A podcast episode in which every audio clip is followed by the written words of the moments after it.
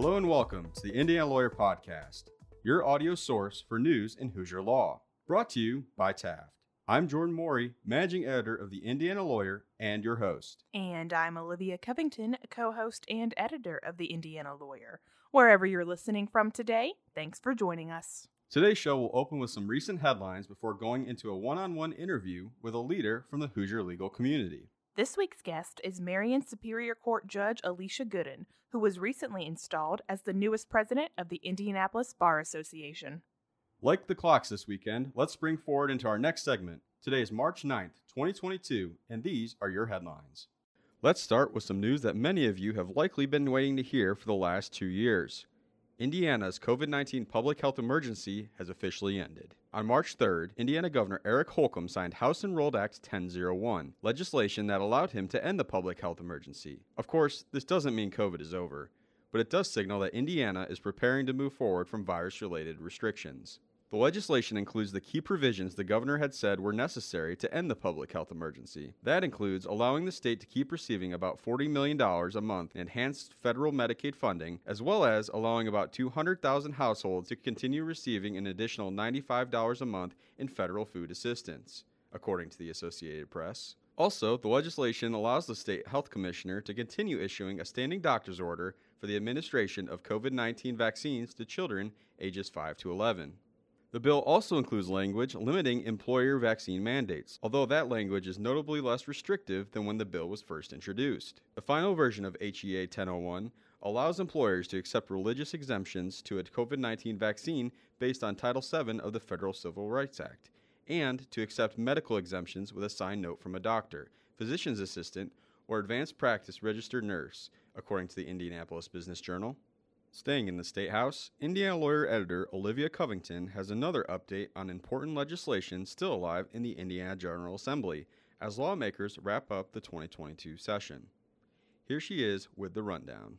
The Indiana General Assembly has until Monday to finish its regular business for 2022, so the last few days have been busy at the State House. Some important bills have reached the finish line, while others have been shuffled around in conference committees. Here's a look at the status of some of the bills we've been following at Indiana Lawyer as of March 8th. First, House Enrolled Act 1004, the bill I've been following that would allow level 6 felony offenders to serve their sentences in the Department of Correction for mental health and addiction treatment rather than in the local county jail. Despite some Democratic pushback, HEA 1004 has sailed through both chambers and received the final stamp of approval from the Indiana House on March 1st. That means the bill is headed to Governor Eric Holcomb's desk for a signature. Holcomb can either sign the bill within seven days of receiving it, let it take effect without his signature after seven days, or veto it. So far, the governor hasn't said what he plans to do with HEA 1004.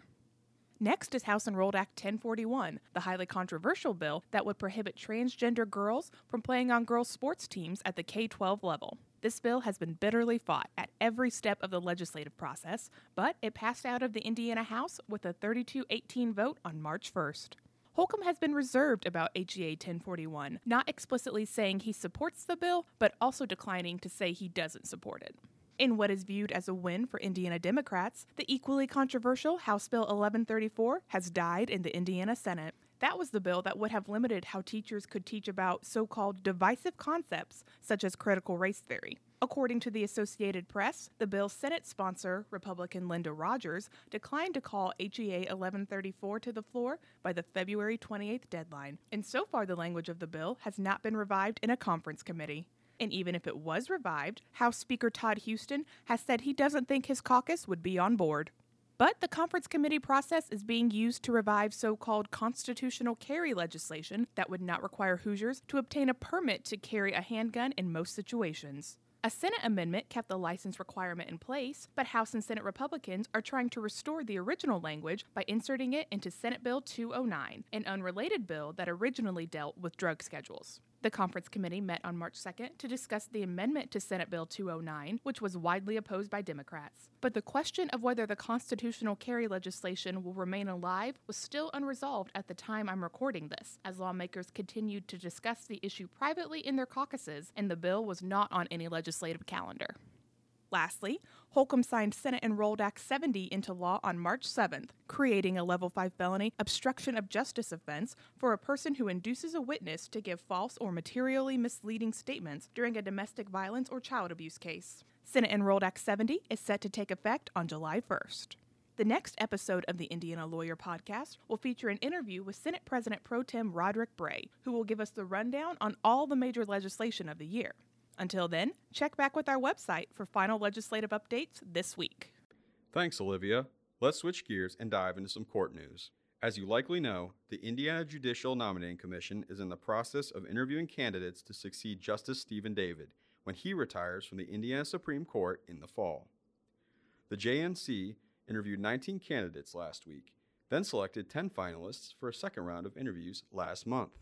The 10 finalists include William Barrett, a lawyer in private practice in Greenwood, Judge Jennifer DeGroote of the Allen Superior Court, Justin Forkner, the Office of Judicial Administration's Chief Administrative Officer, Judge Ryan Gardner of the Marion Superior Court, Judge Derek Molter of the Court of Appeals of Indiana, Judge Dana Kenworthy of the Grant Superior Court, Judge Gretchen Lund of the Elkhart Superior Court, Patrick Price, Special Counsel in the Indiana Office of Management and Budget and General Counsel to the State Budget Agency, Judge Rudolph Pyle of the Court of Appeals of Indiana, and Judge Mark Spitzer of the Grant Circuit Court.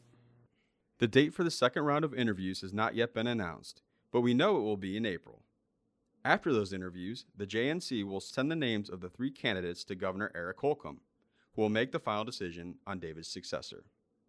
The search for a new Indiana justice comes as the United States Senate is considering President Biden's first nominee for the U.S. Supreme Court, Judge Ketanji Brown Jackson. Biden announced Jackson as his nominee on February 25th, and her nomination was sent to the Senate on February 28th. The Senate Judiciary Committee is scheduled to begin confirmation hearings on March 21st, according to CNN. Meanwhile, back in Indiana, the JNC will need to reconvene soon after considering Supreme Court candidates to consider candidates for the Court of Appeals of Indiana. Judge Edward Najm has formally announced his plans to retire this summer, which means the Judicial Nominating Commission will soon begin considering applicants for his successor. Now, for some litigation news. If you read the Indiana Lawyer Daily email, you've seen our coverage of a pending federal lawsuit against Noblesville High School in the Indiana Southern District Court. A student at the high school named in court filings only as ED, is suing the school for allegedly shutting down a pro life student organization in violation of her constitutional rights. ED says she was initially given permission to launch the organization known as the Noblesville Students for Life Club with the goal of, quote, working to develop student leaders and empower students to knowledgeably and courageously speak about abortion, end quote. But according to the lawsuit, the school principal emailed Edie's mother in September 2021 informing her that the club's status had been revoked because the principal was, quote, not confident that the club is a student driven club, end quote. Later court filings indicated Edie's mother had attended two club meetings before the school revoked its status as an official student organization. In her lawsuit, Edie rejects the allegation that her parents were helping her run the club and claims her constitutional rights were violated. But late last month, the school moved to dismiss the lawsuit, arguing that while a school cannot exclude speech based on its viewpoint, it can bar speech that is consistent with the purpose of the limited public forum created at the school. Also, the school is arguing ED did not comply with the Indiana Tort Claims Act and the Indiana Claims Against Public Schools Act, which require a claimant to notify a public school of a problem and provide the school with an opportunity to respond with a remedy. ED is represented by charitable allies, while the school is represented by Church Church Hittle and Antrim. We'll keep an eye on the case and let you know how the court rules on the motion to dismiss. Next, some law firm news. We've been reporting about new law firm leadership since late 2021, and we're not done yet. This time, Indianapolis firm Lewis Wagner is the one announcing a new managing partner. That managing partner is Richard Blaiklock, who has been with Lewis Wagner since 2001. Blaiklock succeeds Jason Lee, who just completed a three year term as the firm's managing partner. Blaiklock represents businesses, government entities, and individuals in commercial and constitutional disputes. He holds a JD from the IU Robert H. McKinney School of Law, where he graduated in 1997 summa cum laude. Blaiklock is credited with helping to create Lewis Wagner's business services practice group. In his new role as managing partner, he'll be tasked with leading the firm's executive committee, which leads its strategic initiatives. As we wind down this week's headlines, we need to check in on some news dominating headlines worldwide the Russian attack on Ukraine. Indiana lawyer reporter Katie Stancombe is working on a story for our next issue about the connection between the Hoosier and Ukrainian judiciaries. Katie, what can you tell us? Indiana has its own ties to Ukraine, dating back to the early 2000s. Dozens of Ukrainian judges have visited the Hoosier state on numerous trips and met with members of the Indiana judiciary to witness democracy in action. Julie McDonald, who served as the veteran staff attorney for the Indiana Judicial Center and led the several projects Indiana initiated for international judicial collaboration, says those trips were initially inspired by former Indiana Chief Justice Randall Shepard. The trips were geared towards helping Ukraine in the development of its then fledgling judicial system coming out of the USSR. The visits from 2005 to 2009 were made possible from federal funding through the Library of Congress's Open World Rule of Law program in the United States Agency for International Development. Here's Julie discussing the exchange program. If you hear some noise in the background of these audio clips, that's just me typing. The idea was to welcome judges from other countries, especially former Soviet bloc countries, to come to the United States as part of a cultural exchange so that they could witness democracy in action. Ukrainian judges experienced different elements of the American judicial system while they were here, including court hearings, jury trials, prison visits, and one on one meetings with Indiana Supreme Court justices, trial court judges, and lawyers. Hoosiers also played a major role in the international judicial collaboration, including Dave Remondini, who was asked during his time with the Indiana Supreme Court as interim state court administrator to give presentations to Ukrainian judicial officers on media relations. Those trips took him overseas on five different visits to Ukraine, where judges, journalists, and other court staff gathered to learn new ideas. When we went to these sessions all over Ukraine, um, the rooms were filled packed with judges, and uh, in some cases, the judges and journalists were in the same room, uh, maybe for the first time uh, ever. Uh, and uh, so there was intense interest in working uh, with the news media on the part of the judges. Although the back and forth visits ended due to a decline in funding, both McDonald and Remondini say they were not only fruitful experiences for both Indiana and Ukraine, but they were instrumental in fostering human connection. To learn more, pick up a copy of the March 16th issue of the Indiana Lawyer. Back to you, Jordan. To go along with Katie's coverage, I'm working on a story about how Indiana law schools are reacting to the situation in Ukraine. You can read both our articles in the March 16th issue of The Indiana Lawyer. I've got some exciting news to share this episode. IBJ Media has a new program this year, and we want our listeners to be among the first to know about it. The new program, Indiana 250, will recognize the most influential business leaders across the state in different economic sectors, including the law. We are looking for people who are influential statewide or in their Indiana communities or regions. And by influential, we mean people who others actively look to for leadership. We're looking for leaders across multiple economic sectors. We'd like you, Indiana's legal profession, to give special consideration to influencers in the legal sector. Please note that this is separate from our annual Leadership in Law Awards, so if you nominated someone for leadership in law, feel free to nominate them for Indiana 250 as well. But time is of the essence. Nominations are due by March 25th. The full list of 250 winners will be published in the IBJ on July 22nd and the Indiana Lawyer on August 3rd. We'll honor this year's list makers at an event on July 21st. For more information or to make a nomination, visit ibj.com slash indiana 250 nominations. Okay, that's it for this week's headlines. As always, if you want to learn more about any of these stories, visit theindianalawyer.com. Stick around after our sponsor break to hear my interview with Judge Alicia Gooden, this year's president of the Indianapolis Bar Association.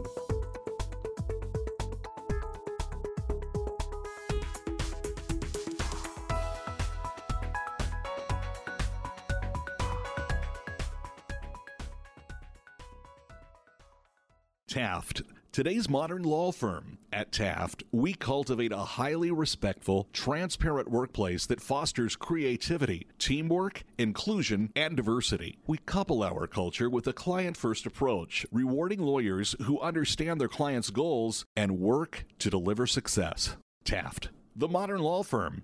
To learn more, visit taftlaw.com. For this week's extended interview, we have Indianapolis Bar Association President and Marion Superior Court Judge Alicia Gooden with us via Zoom. Judge Gooden, thanks so much for joining us today. Good morning. Thanks for having me. Uh, as a little background, Judge Gooden currently presides over Court 14, a family division. Uh, she was appointed to Marion Superior Court in 2015 uh, by then Governor Mike Pence, having previously served the court as Master Commissioner from 2001 to 2010 and retained in 2018. She's held numerous leadership positions both on and off the bench and was heavily involved in the creation of the Family Division, which began operating in uh, January 1st, 2021. Uh, but today's focus isn't so much on your judgeship. For our listeners that couldn't attend last week, uh, Judge Gooden was officially installed as the 144th president of Indy Bar at a packed Highland Golf and Country Club in Indianapolis on March 3rd. Uh, first off, congratulations on your recent appointment. Uh, I know it was announced uh, you become Indy Bar president back in 2019 for this year, and the ceremony was delayed because of COVID. Um, but what was it like to finally get to that moment to uh, commemorate your, your appointment last week? It, made it feel, first of all, thank you for the congratulations. Um, it made it feel real. Um, to be honest, it's, it's, as you said, I was appointed or, or added to the slate in 2019. And so the, the president of the Bar Association is that is a kind of a three-year track. So we're uh, the first vice president, then we're president elect, and then we're president. So it's this huge buildup um, to the, kind of the culmination. And the buildup was certainly changed uh, fairly substantially because uh, COVID hit not terribly long uh, thereafter. Um, those of us that are in that path to leadership, there are a number of conferences that we do um, leading up, some of our substantive in terms of leadership. Some of them are just more networking, getting to know other bar leaders from around the country. And I was able to go to one in early February of 2020. And then all of the other ones have been canceled. Uh, so, or, or made virtual and, you know, you kind of hit or miss those. Uh, so that was a little bit uh, stymied the regular path uh, approach. And then of course, you're looking forward to that January. I think it was the 21st was the original date, 20th or 21st. Looking forward to that. That's marked on the calendar. I blocked it off of my court docket. Uh, and the week before, Julie Armstrong and I had a uh, with Reagan Gibson, who's the president of the Bar Foundation, had a conversation about well, Omicron is is here. Uh, the numbers are up what do you want to make it a virtual event? And both Reagan and I were emphatic that we did not want to make it a virtual event. Um, unfortunately, uh, Jimmy McMillian had to deal with that last year. And we just thought, you know, let's just do the technical swearing in uh, via Zoom on uh, at our board meeting so that we can officially conduct business and postpone it till March. So it was like just kind of that huge sigh of relief that we actually got to to do it um, and it was a really it was a celebration. It was a it was a really great day. I was it was a very humbling day. A lot of people said really nice things and um, i'm sure i don't deserve much of it so it was it was really nice. Is there any uh, advice that outgoing president mcmillian uh, has given you? Um advice not necessarily. I mean you know he said you know, have fun with it and, you know, kind of all those sorts of general things. I, I've known Jimmy for a very long time. He actually was my law clerk when I was at Keefer McGough back in the late 90s. So I've met met him, uh, or maybe early 2000s. Um, met him quite quite a number of years ago, and we've been friends ever since. I think really, in, rather than advice, I would say I hope to epitomize his leadership, his enthusiasm, his passion uh, for the bar, for lawyers, especially young lawyers. Um, and so it wasn't so much what he said, it's what he's done, and hope that I can uh, repeat some of it or carry it carry it on. Mm-hmm. I know you've held, uh, kind of like I mentioned, various positions uh, across a, a, bunch of different legal organizations. But what do you feel like makes uh, Indy Bar unique? I, a couple of things. One, it's huge. I mean, that we have over 4,300 members, um, and that's that's a really, you know, I, I won't come in contact with with a, with a half of that uh, of those people. Probably not over the course of my legal career.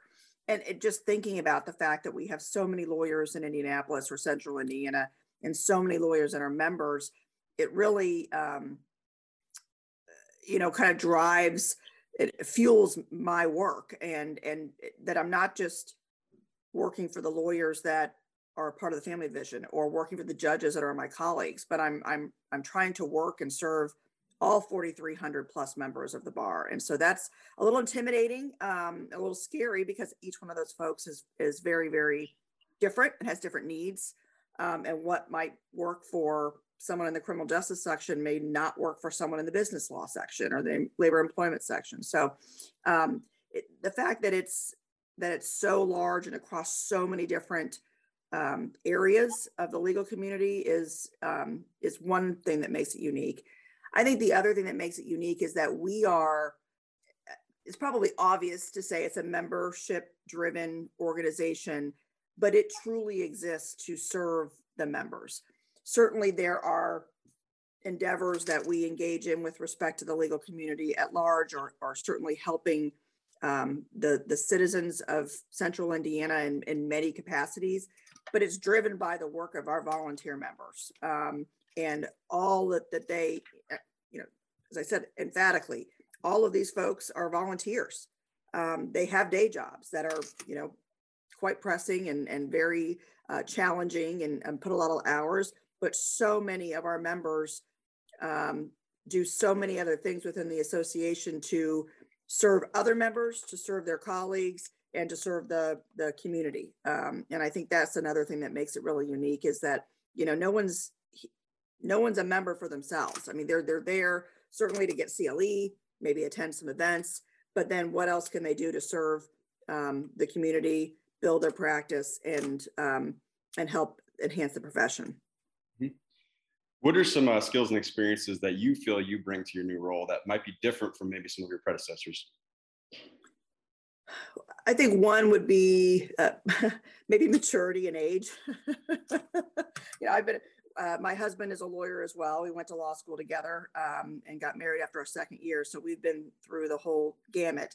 So we just, we both just got our 25 year pins or um, memor- memorabilia. And so, you know, with 25 years of the profession comes some experience. I've been around the block. I, I, I, I know quite a few people uh, lawyers and judges alike, which I think is is helpful to this role. I think leadership in the bar is getting um, younger. Um, more people are stepping up for leadership, stepping up to leadership uh, at a maybe more rapid pace than maybe my generation. Um, and that's not a bad thing um, by any stretch. But I think I have the um, hopefully have um, wisdom of being around knowing historically what the bar has done, what's worked, what's not worked. You know, how can we improve upon what hasn't worked in the past and and why why it hasn't worked and how can we make that better? I think that's um, that's a helpful attribute. I, I try very much to be a um, more thoughtful leader. Uh, I was a mediator as part of my my uh, my prof- my um, path to, to judgeship as mediator for about five or six years. So um, I really try to team build, build consensus, listen, um, hear what folks are saying. And certainly have a lot of members that want to say a lot and a lot of different ideas and a lot of different thoughts. You know, we have a board that's 28, 29 members. Um, that's that's quite a few voices to be heard and corral. And so I hope that I can on on whatever the issue du jour is, bring all of those voices together to to build consensus and reach decisions that are uh, in the best interest of the association. Looking ahead, what are some of the initiatives uh, you're most excited about? Uh, well, I think number one, I mean, I don't know this is an initiative, but the fact that we're getting that, that we're back in person, um, that that we're seeing people again. Um, we were largely remote the first couple of months of this year um, certainly starting with the installation and then some board meet meetings over the last few weeks and moving forward, we're, we're seeing one another again. And so that's an exciting thing, um, seeing folks that we haven't seen in, in many, many months. So that on per, in person. So that's, that is great. Um, I'm really excited about our uh, diverse equity and inclusion efforts on our racial justice commission uh, we have spent quite a bit of time um, under the leadership of Jimmy, who really kind of spurred things along, and Andy Campbell back in late 2020. Uh, we have been working extremely hard on our DEI efforts. We have an accountability manager on the board um, for the first time last year. That's continuing this year. We have an accountability accountability manager on the foundation board. Um, we are we have moved beyond um, our phase one of our commission efforts, and we're into phase two, which is the legal community at large, um, and working on how we can better train our members um, for more equitable and inclusive efforts and how they can bring those efforts to their law firms, their organizations, their companies, that sort of thing. So it's that's truly it, it, it's invigorating and it's exciting and it's really been um, going back to the fact that I'm old and have been around for a long time. It is it's really uh, been eye opening um, to think about where we've been and where we're going and hopefully you know where we'll continue to go in the future we're also doing on that same vein um, we are trying to very much collaborate with our legal partners in the community um, with the Marion County Bar Association, with the Asian Pacific American Bar Association, with the Hispanic Lawyers Committee, which is just newly formed. That's never um, happened before. Um, and so Enrique Flores, who's one of my board members, is is leading that charge. And hopefully, um, the Hispanic Lawyer Committee will have a seat on the board at some point in the future, uh, just as the other other two organizations are doing. So that's um, that's really keeping us busy. Um, but it's it's intentioned work. It's uh, obviously positive work. I think we're making some good progress. Long way to go, um, but I think we're we're making some good steps in that direction. Um, what is your pitch uh, to a lawyer on the fence about joining Indy Bar?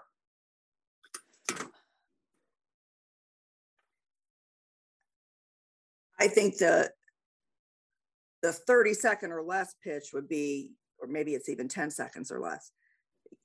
You can't be a lawyer in Indianapolis without being a member of the association. You just can't. You're you're not fulfilling all that you truly could be as an attorney without being a member of the association. At a minimum, at a minimum, the networking piece, the fact that you have 4,300 other lawyers at your fingertips uh, for business, you know, to, for referrals, for mentorship, for advice. Um, that's at a minimum. And then, of course, throw in continuing legal education uh, that we provide, uh, much at a lesser cost than other organizations, not you know across the across the country, not not just here in the state, um, and quality uh, CLE. We have a whole uh, book of online on demand CLEs that are available for free um, that people can access, that members can access. Um, and, and then, of course, the, there's other uh, CLEs that we offer both of, of, a hybrid approach and then, of course, in person as well. So, um, and then, you know, we have some great events. I think that's the other thing is that, you know, you have an up for those folks that are maybe new to the practice, new to Central Indiana, uh, younger lawyers, solo practitioners um, people that really need that camaraderie. Um, we have Bench Bar, which is an outstanding event that's held out of town in June. Um, it's going to be in Louisville, Kentucky this year. You know, 300 plus members uh, in smaller groups for our CLE. So you really get that kind of one on one experience um, in talking with lawyers and judges and other presenters about whatever the subject matter is. Plus, then you get to have fun and you get to, you know, relax and, and see judges wearing shorts and you know nobody's wearing suits and everybody's calling every their you know first name basis. Um, we have destination cles uh, we have our vegas cle is one of them and we have um, uh, we're, we're starting another um, other destination cles like we're going to do a cubs game take a bus up to a cubs game do a cle on the bus and then go watch the game and come back. So there's uh, there's there's something for everybody if you are a um, well, whether you're solo, small firm, or or or, or larger than that, we have a, a law practice management um, program with anything you could possibly need to for your practice to help build your practice. Uh, referrals, we have forms, we have access to computer uh, or software management. Um, we have Uh, Jared Correia, who is our consultant out of um, the East Coast, will will give sessions for free on how to better practice, how to better manage your practice, um, how to better uh, maximize your dollars, uh, maximize your billing, that sort of thing. So, um, you know, there's, I can't imagine being a lawyer in Indianapolis without being a member of the association. What is something that you would like members to know about you? I said this at the installation, um, I think towards the end of my remarks, and I really, it, it sounds kind of silly, but I really do like lawyers. Uh, I, I, I, in fact, I love, I'm married to a lawyer. Um, I love the practice of law. I love talking to lawyers. Some of my best friends are lawyers. Um, I think lawyers are good people. Uh, I think lawyers are smart, intelligent. There's many, many out there that are way smarter than I am. Um, that, um, and I, because I feel passion for lawyers and the work that lawyers do, I feel passionate about wanting to ensure that this year is one of their best years as a lawyer and a member of the association. Um, that I will do everything that I can to ensure their success. Um, if they if they want to bounce ideas off, if they need um, someone to talk to, if they have a um, you know not sure how you know what what um, what avenues they they might their career paths that sort of thing. I'm i pick up the phone and call me. Um, i'm i'm there for them. I want to be able to um, i want to be able to help them and i want lawyers to be to be better. I want i want to continue to improve the image of lawyers. Um, and i think the association help does helps contribute that and i hope that i can do that this year. Absolutely. That will wrap up this week's episode. Thanks again to judge alicia gooden for joining us today just as a reminder, as IndyBar president, Judge Gooden will be writing columns in our newspaper from time to time throughout the next year. In fact, we've already published two of them. Um, finally, if you need to catch up on any old episodes of the Indiana Lawyer podcast, they are available via your favorite streaming services.